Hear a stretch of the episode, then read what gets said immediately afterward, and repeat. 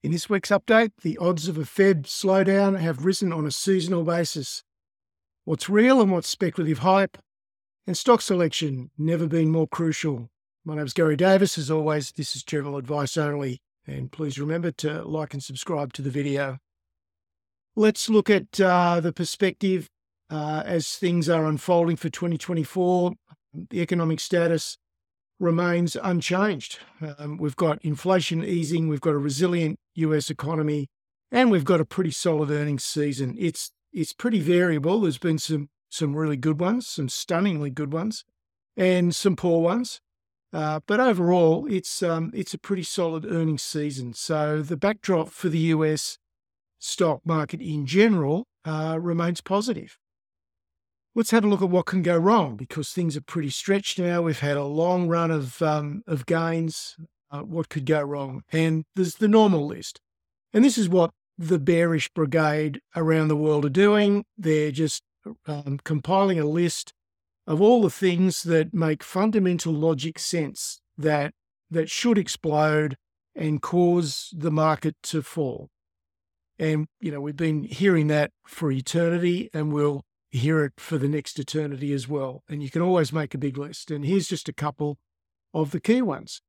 Uh, there's a there's a real commercial property time bomb in America, and it's real, and it's it's going to bust out in in some form or another, but no one really knows how and when.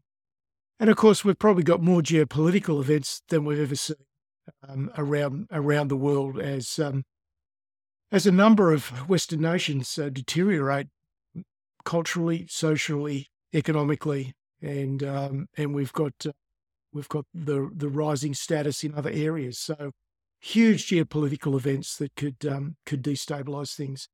But look, these things have always existed and always will exist, and they in themselves do not bring markets down because no one knows when the impact is going to be felt. The best reasons of all for a major market top are pretty simple. You run out of buyers and or expectations get disappointed.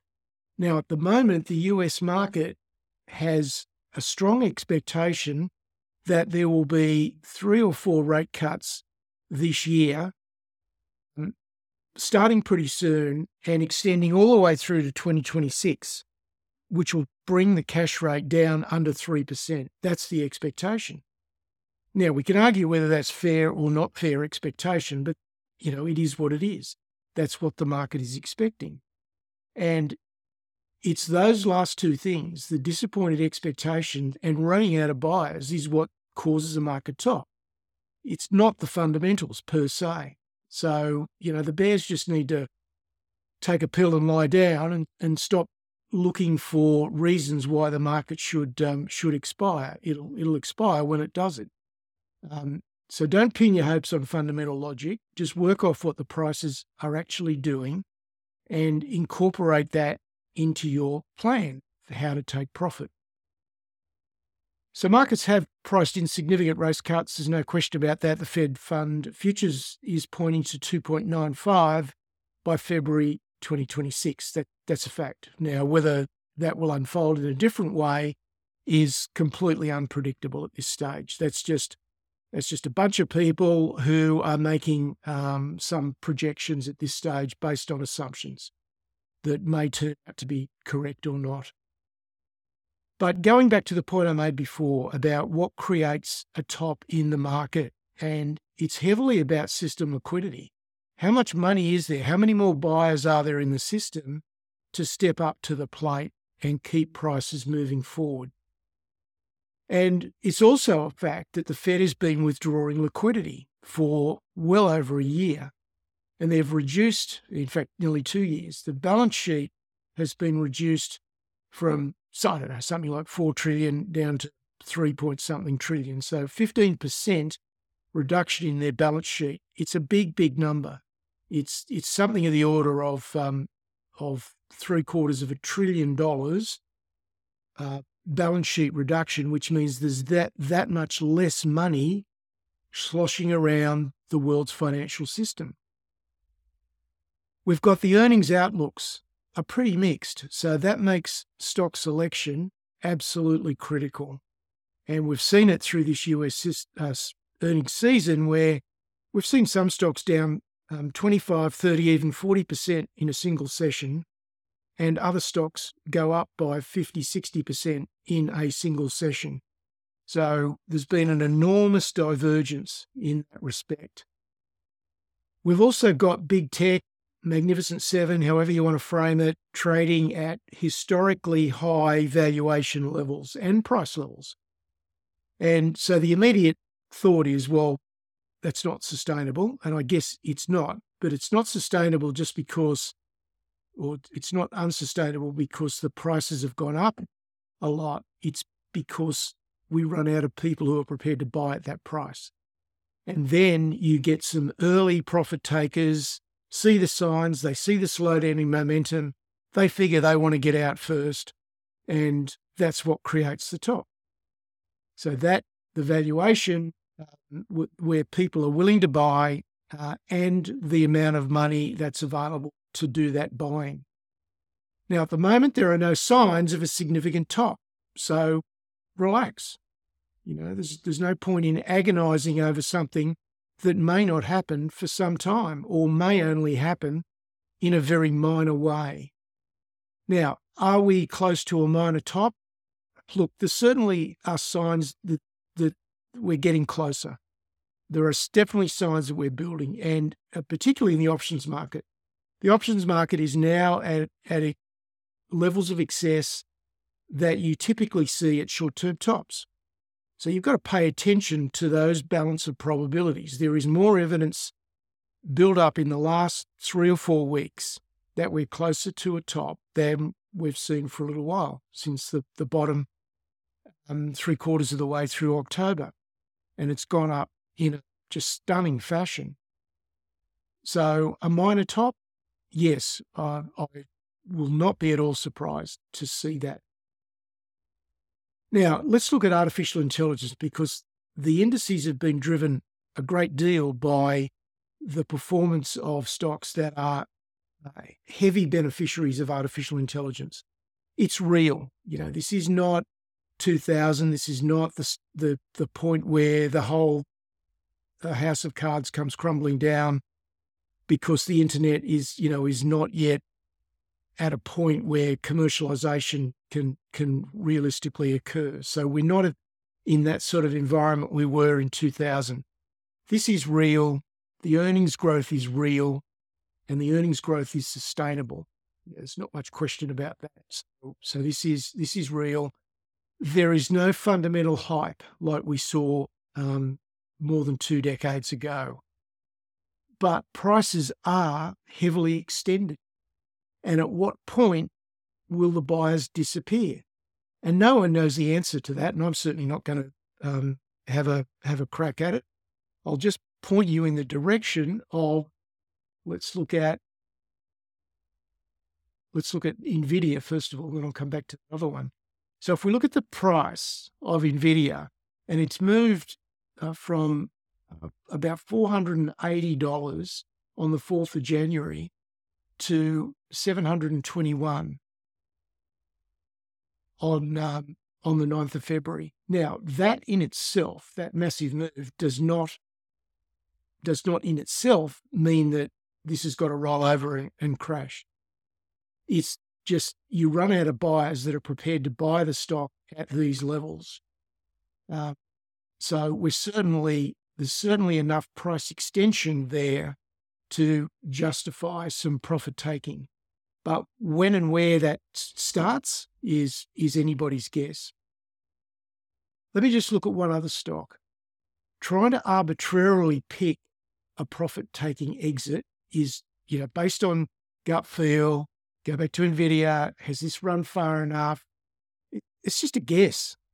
And trying to do that is just nuts. And let me show you this example. This is another stock heavily involved in the technology and, and semiconductor and AI industries is um, Supermicro Computer. And, and this is not a recommendation at all, as you'll see in just a minute. So this is where it stood on the 18th of January. Um, let the price action in conjunction with your plan. So you should have a plan for how you take profit. Let's have a look at what happened. That was the next day, the next session.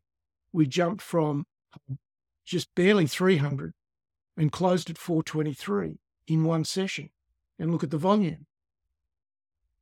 Now, at what point in this progression do you say, well, that's enough's enough? We're now, we're up more than 50% in just a couple of days. Is that enough? Well, let's have a look. Okay, is that is that a negative candle? Is that a sign at 520, 511? Is that a sign that you should be taking profit? Well, let's let the market be the guide. What about that one or that one?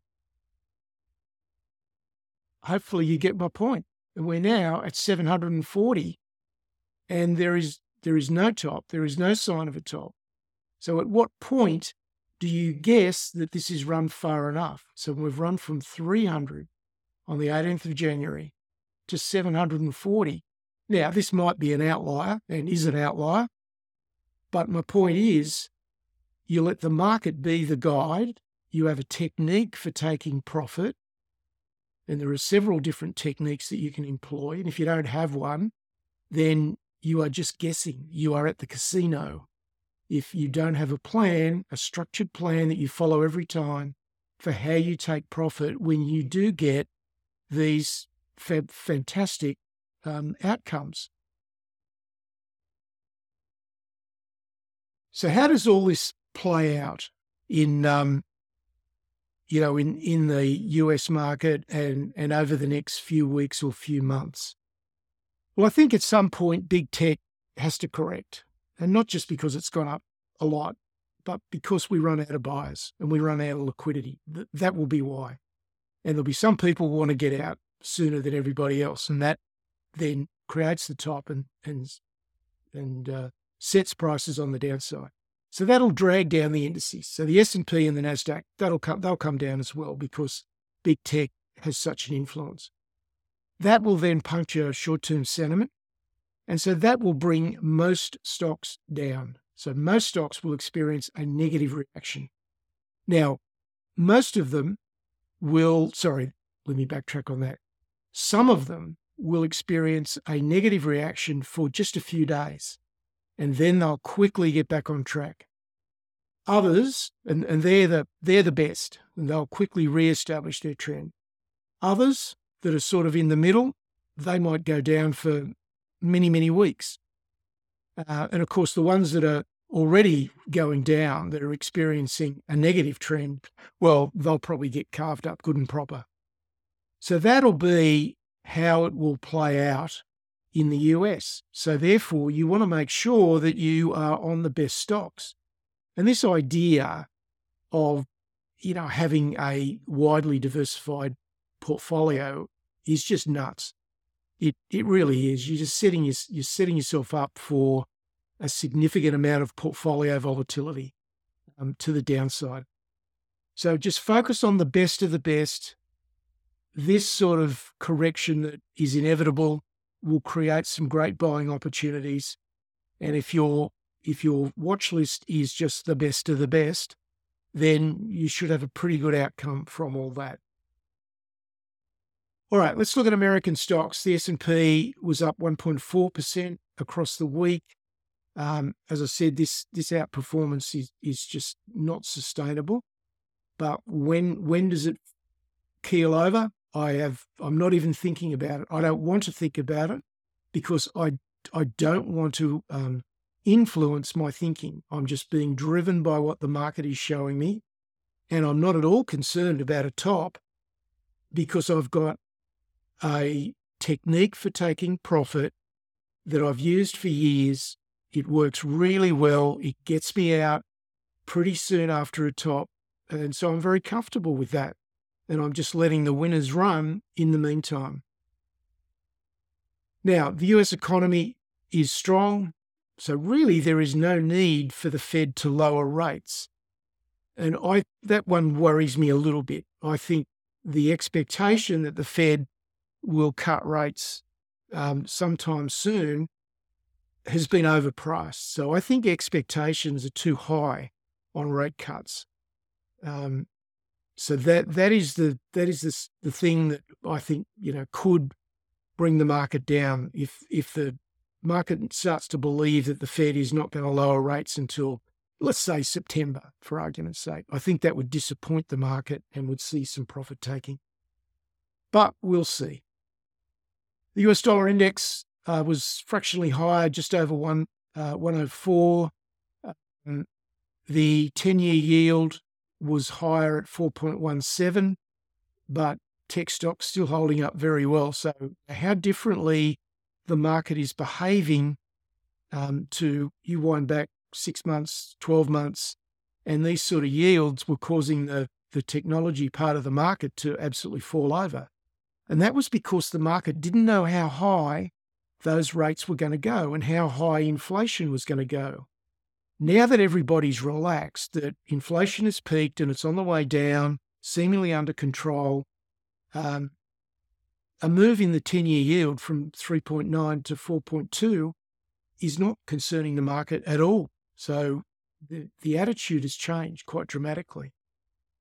The VIX, as a consequence, remains low. Anything under sort of 13, 14, 15 is, is low. So we're right down at those levels. The 10 year, two year spread is still setting, still sitting as negative, but you know, fairly mildly so. Let's have a quick look at the uh, what's happening with uh, the Aussie market. Um, 64 and a half is the Aussie dollar. Our index was down 0.7 across the week. What I'm finding, because I'm so active in both countries, both Australia and America, with significant portfolios in each, it's glaringly obvious to me when I'm looking at my watch lists of several hundred stocks in each country that most trends in Australia are less reliable than those trends are in the US. In the US, when stocks break out, the trends often go on and on for quite some time without interruption. In Australia, that is very much the exception. In fact, it's a rarity. Um, trends in Australia tend to have bigger pullbacks. Now, I'm not making a case at all for not being in the Australian market, far from it. You've just got to understand that you've got just got to be a bit more patient in the Australian market. We've still got great opportunities. There are more great opportunities in America, but that doesn't mean that you need to go there because there are great opportunities in Australia, but you've got to have more patience to let them play out in general. All right, let's look at some charts before we go on to precious metals. Okay, we'll start first of all with um, just with the S and P. This is on a on a weekly basis. We broke out on the week ending the 19th of January, and we've now had three more successive weeks to the upside. We've broken through 5,000, closed at 5,026. This has been an absolutely stunning run from the week ending November 3. You know, once we got this big reversal at the end of uh, uh, the end of October, and when you get a week like this, where it completely reverses a negative sentiment, that's why I was so bullish. I went uh, instantly bullish once I saw that week had played out.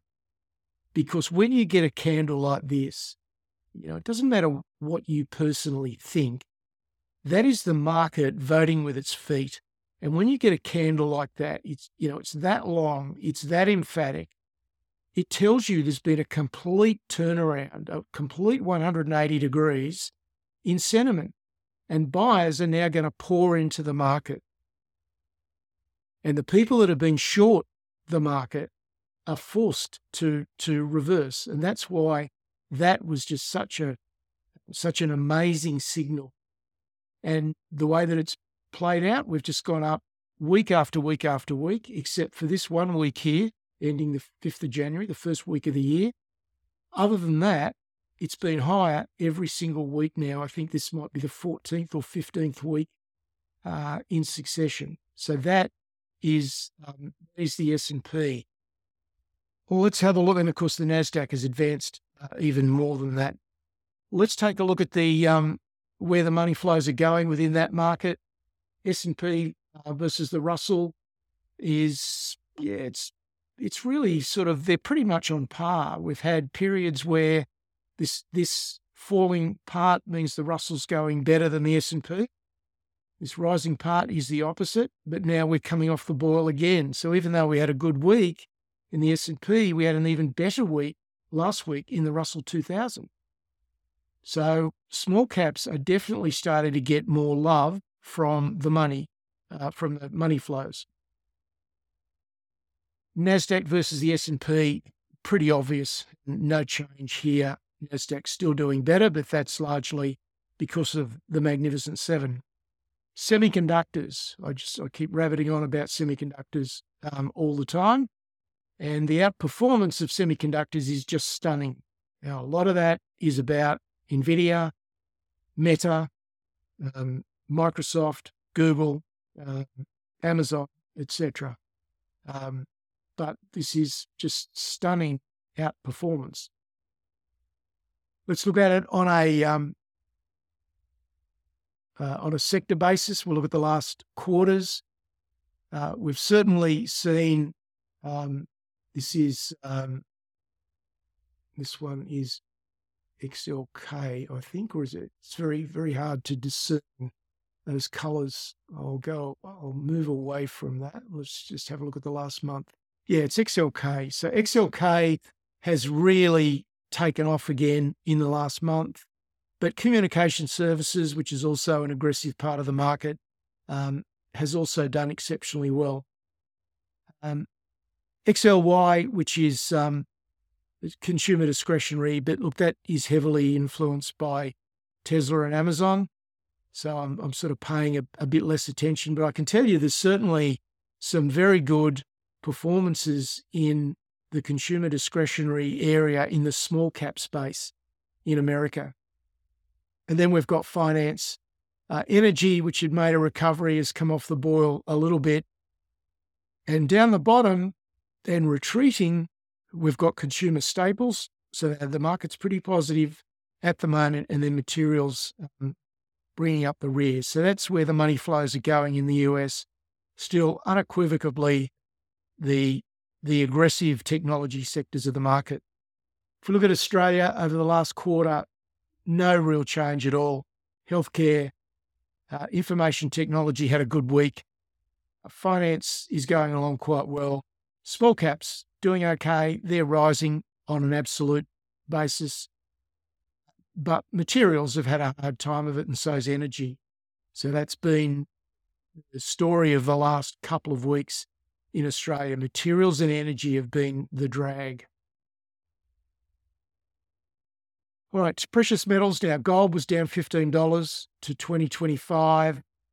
Again, when you look at the fundamentals, the fundamentals are just screaming that something has to break, but it doesn't. The, the world has been awash in debt, drowning in debt for years and years, and yet it never seems to bring the house of cards down. And people have been predicting this for, well, for probably three decades now. But the financial system just always seems to hold together.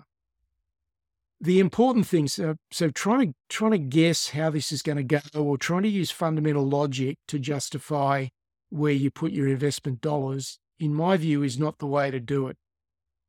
The way to think about this is what is your purpose of being in the gold sector? Is it speculation? Is it risk aversion? You know, where, where you don't really care that much about the value of gold. Uh, you are looking to, to protect the value of what you've got and you don't worry too much about performance. You know, so it's an insurance, gold is an insurance policy. Or is it just speculation where you're trying to make money and build wealth? You need to be very clear about purpose. And again, I speak to lots of people that really have no idea. They just sort of they're buying gold stocks, but they don't really know why. They're not clear at all on their purpose. So get clear on your purpose.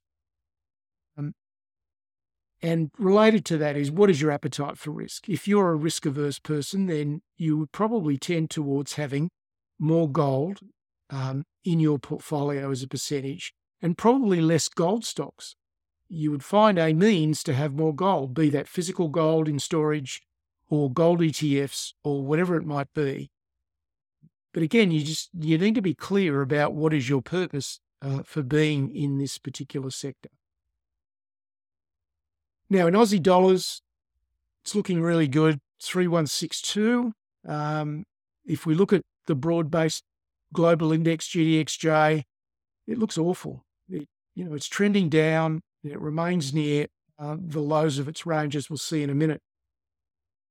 When you look at local gold stocks, you look at the, you know, the Northern Stars, the Evolution Mining, Newcrest, or sorry, Newmont now, these sort of stocks, these really are ideal conditions for profitable growth and therefore for a buoyant share price. But there's been some improvement, but it's just not the sizzle that you would expect given the conditions. So let's take a look at um, at the uh, the gold market. So there is the gold price in um, in on a daily basis. It's really just pretty much range bound and has been now for uh, for quite some time. And on a weekly chart, it's it's the same. Now, whether this proves to be a coiling consolidation before the ultimate breakout, who knows? But certainly, when you go to uh, GDXJ, for instance, it's certainly not being reflected in global stocks. You know, that's for sure.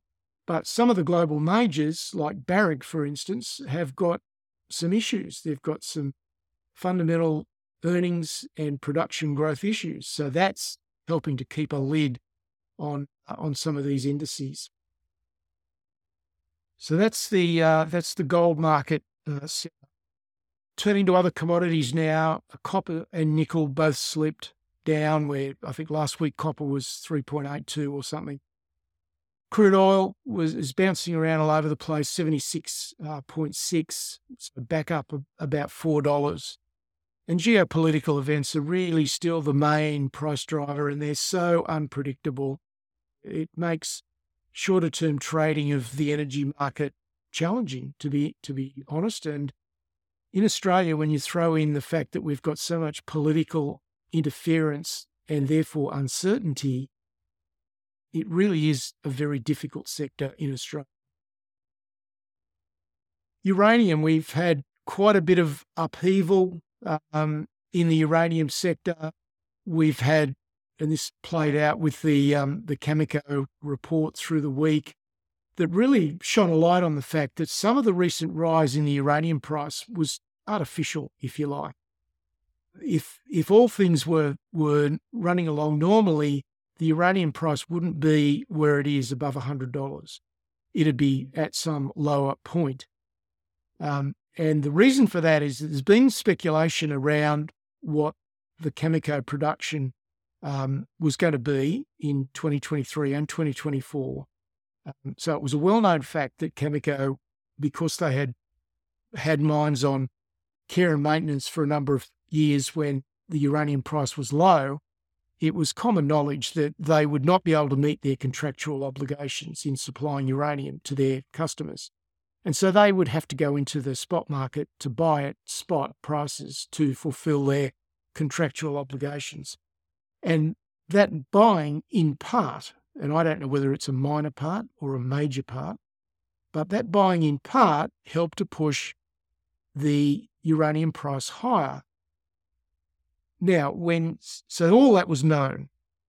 So when CCJ came out and had a better than expected production um, forecast for 2024, the market then needed to unwind some of that speculation. And so the price of, um, of uranium became extremely volatile, but it didn't really fall apart that much. It came down near a couple of dollars, but not that much. And so the reaction to sell off CCJ by four, four odd percent was, you know, I think was unwarranted. And then the, re- the huge overreaction in the Australian market where all of our uranium stocks on Friday got absolutely sm- smacked by 10, 12%, that certainly looks unwarranted. um, because this is just, there's been a speculative build-up. We've, we're now getting a speculative unwind. I think it's all going to be relatively temporary and the focus will fairly quickly come back onto what are the long-term fundamentals. And the long-term fundamentals are still extremely attractive. So we ended up with a volatile week, but I'll be really fascinated and not at all surprised to see a pretty decent partial mm, retracement of the losses uh, in the early part of next week.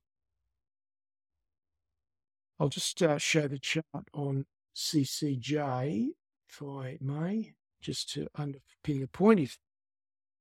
So, there was um, there was Thursday night, quite an emphatic reaction, big volume. So I'm not saying you know the reaction wasn't uh, wasn't at least partly warranted. I just don't think it's sustainable. I don't think it means anything much for the longer term. It has meaning in the short term, but not for the long term. And when you look at, again, you know, forget what you think. Let's just look at what the market is telling us. We got stability immediately on Friday. Now, that's not a guarantee that it won't go you know, down to here at all. But after such a big fall on Thursday night, I would have expected something a bit more negative on Friday. We gapped down a bit and then traded up and down and were even positive at one stage. Um, so, not the big continuation selling. And that's why I think we might get a rebound from the overreaction in the Australian market. There's the spot copper chart. So, winding down um, during last week, crude oil bouncing back up. So really, these commodity prices are really just going up and down in a, in a pretty volatile fashion. Wrapping it up, um, I think you you probably need to hose down your expectations a bit for the next two months because I think the the likelihood of the market running out of buyers at this level, I think it was of, of the three alternatives. So the the Nasdaq and and the Magnificent Seven, there are three ways this could go. It, they could keep going. They could just stall and go sideways, or they could f- top out and fall. I think the second one is highly unlikely. I think the you know, markets are moving so fast that I don't think we're just going to go up and, and then stop and then just hang at this level. I think we'll even we'll continue on next week to even higher levels or it'll it'll reverse you know pretty soon and uh, and we'll get some sort of correction which may prove to be only mild. But you do need to hose down your expectations i think for the next couple of months. And i would forget what the indices are doing. Find the most justifiable stocks. And what i mean by justifiable is that they've got the earnings growth they've got strength in their balance sheet they've got price momentum they've got valuations on their side. So, all the reasons that a stock should continue to go up. So, find the most justifiable stocks and buy them on some short term weakness. Now, if it's a super strong trend, you may only get a couple of days down. If it's sort of your average trend, you might get a week or two down, but buy them on some short term weakness. And then just be patient and let the justifiable part of it take over. And then just manage risk well. Keep an eye on your weightings. If you if you get a, a really great result, just don't let it become too heavy a weighting in your portfolio. Make sure you've got a repeatable technique for taking profit that's not based on emotion and, and gut feel. So if you do all those things well, it's I'm just so excited about the year that's unfolding, and that and to be uh, to be clear, I've I've not seen a period when the pathway forward is so extraordinarily clear. And the reason that I say that is because the, the obstacles to sentiment, rising inflation, rising interest rates, have been removed. And we've now got a, a, a reporting season, an earnings season in the US that to a reasonable degree justifies what's been happening in that market. So things look really, really good in the medium to long term. Short term, I'm just a bit cautious. Portfolio analyst last week, uh, we looked at the stocks that I think are the most justifiable uranium stocks. There's there's, there's an awful lot of um, speculative uranium stocks out there, but there are some that are, I think, the ones that have earned the right to be the favoured stocks. Um, and we also looked at some of the powerful US trends to uh, to trade, and there's quite a few of them. So it was a great session in Portfolio Analyst. There's more information on the website. There's my uh, email address, and I'll be back with you next Sunday. Cheers.